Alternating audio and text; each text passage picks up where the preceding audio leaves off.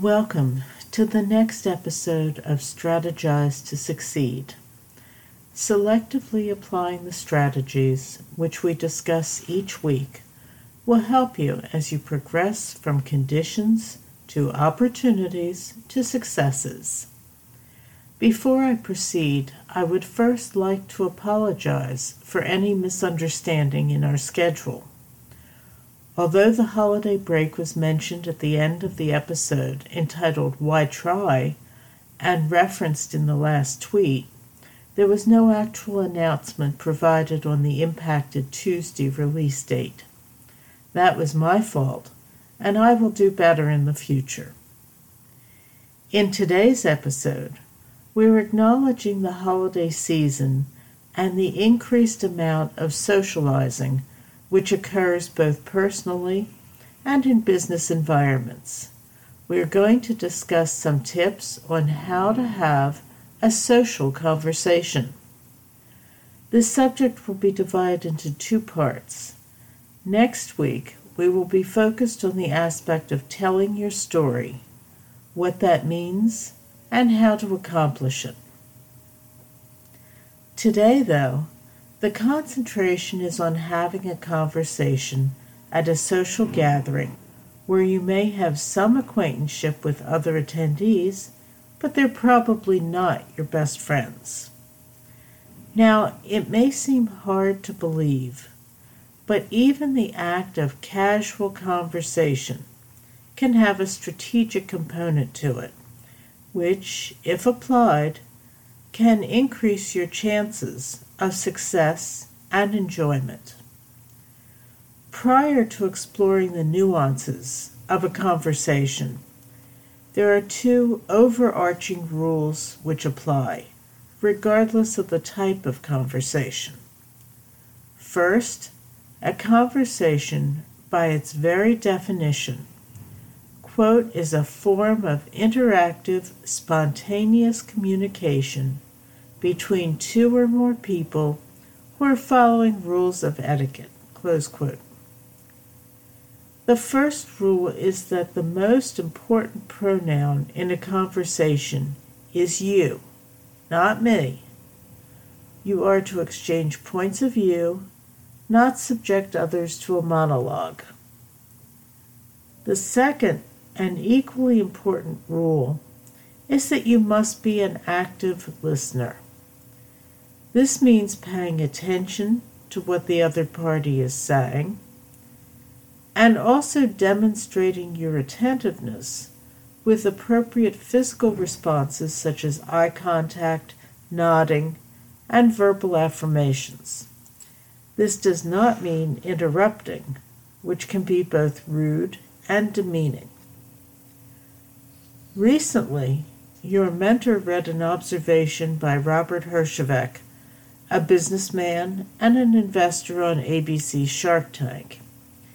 He noted that the words silent and listen contain the same letters. Perhaps that construction emphasizes the importance of listening quietly and attentively. That being said, there are several approaches which can be applied when one decides to pursue a conversation. None are especially difficult. However, it is often recommended that one practice these skills on friends, or at least in front of a mirror, before one applies these techniques to new participants. As with many life skills, much of the success of a social conversation is determined by your preparation. Case in point, try to find out prior to attending a social gathering who else will be in attendance. This is not to say that you require a comprehensive attendance roster, but consider as an example that you happen to find out that the president or the head of HR at a company you really want to work for is in attendance. Before the gathering, review the needs of that company and your possible contributions so that you can offer a brief pitch, if appropriate to the situation. As social activity is not the setting for a job interview, but casual conversation about the nature of the industry and your interest in it can be perfectly acceptable as a setting to request an exchange of business cards in preparation for future, more targeted contact. The point is that whether you would like to borrow from your aunt to pay your rent or position yourself to obtain a new job, every conversation has a purpose. And every conversation, if given advance thought, can forward your purpose and assist you in attaining your goal. A helpful article dealing with enhancing one's conversational abilities is entitled How to Have and Hold Dazzling Conversation with Anyone. We review 11 science backed steps by Vanessa Van Edwards and in it she recommends doing a pre event information check of who, what, when, and why. Quote, who is hosting the event? What kinds of people are going? When is it? And what's the schedule? And why are you going? Close quote. Even an event at which you see the once a year relatives who send fruitcake should be reviewed in advance so that your attendance efforts can be maximized. Once you walk through the entrance, be aware of your first impression. And that doesn't mean buying a designer outfit to show off. What it does mean is that regardless of what you do or how you do it, you want to look friendly and confident so that others would want to speak with you.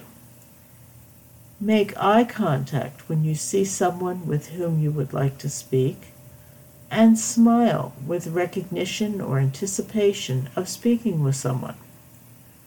Also, keep your hands out of your pockets and visible, and your shoulders down and back to remain relaxed. When you greet someone, if you have not been introduced or you don't know them, make sure to introduce yourself, both by name and some identifying fact. This can be anything from being the host's second cousin to the copy machine expert on the fifth floor. It doesn't matter what the connection may be. However, it is important that it be clarified in order to provide context and a frame of reference for the furtherance of your conversation. After the introductions, there are a few possible subject matter alternatives which you can pursue.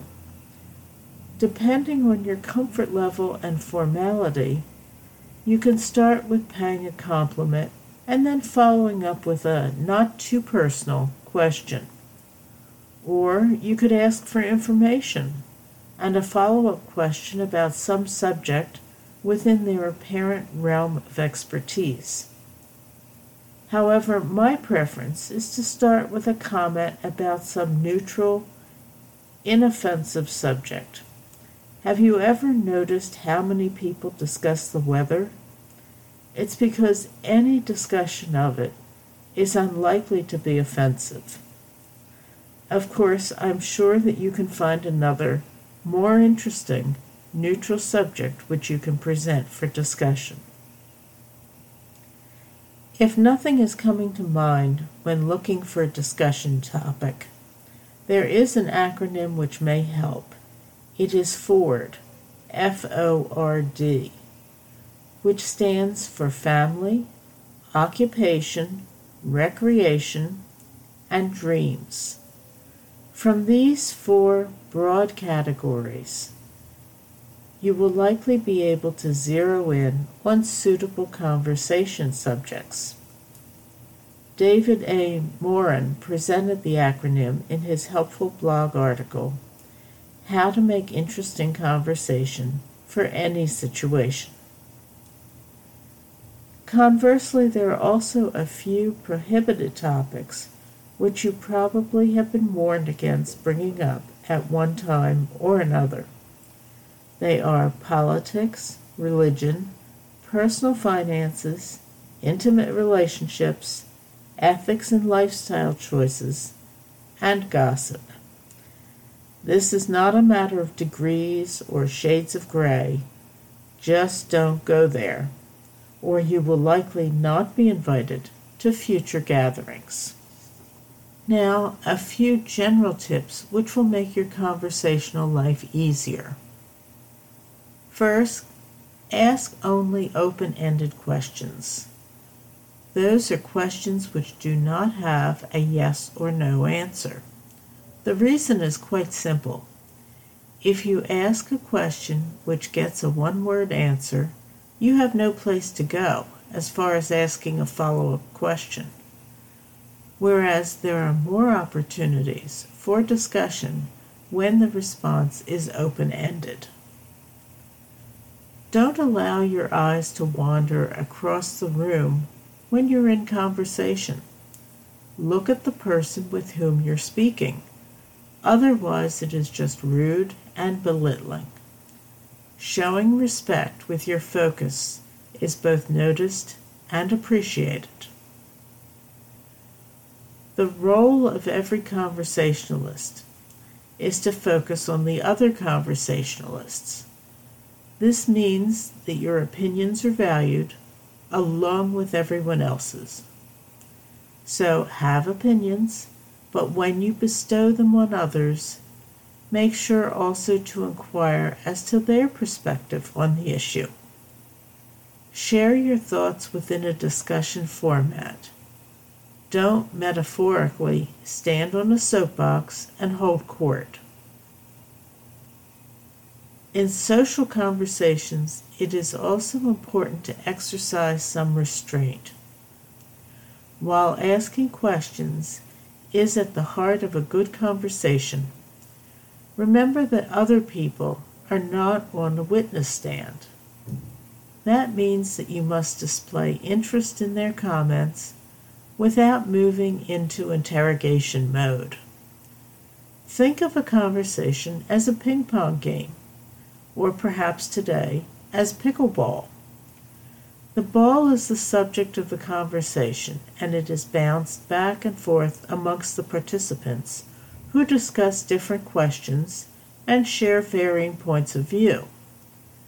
When the ball drops or the subject ends, you can move on to another subject or move on to a different conversationalist. Also, it is acceptable to have various points of view, but it is not acceptable to be judgmental. Once a person starts taking a hard nosed position, it can have a chilling effect on a conversation, and there will be less trust in one's ability to openly share differing views. So, if you want to keep the conversation going, don't be heavy handed in disagreeing with others. Try a more gentle approach instead. A social conversation has the potential to be an interesting experience. There is an opportunity to learn about another person's insights on life or on a specific issue, there's the possibility of extending a new meeting into a long term connection, whether personal or business, and there's even the opportunity to learn a new skill. Ultimately, a social conversation can offer a new and expanded outlook on life at a season when social conversations typically abound, why not engage in them with an open mind and explore the possibilities? Thank you for sharing your time today. Remember your application of strategic decision making approaches can result in more beneficial outcomes for you, both professionally and personally. Why not turn that process into your opportunity?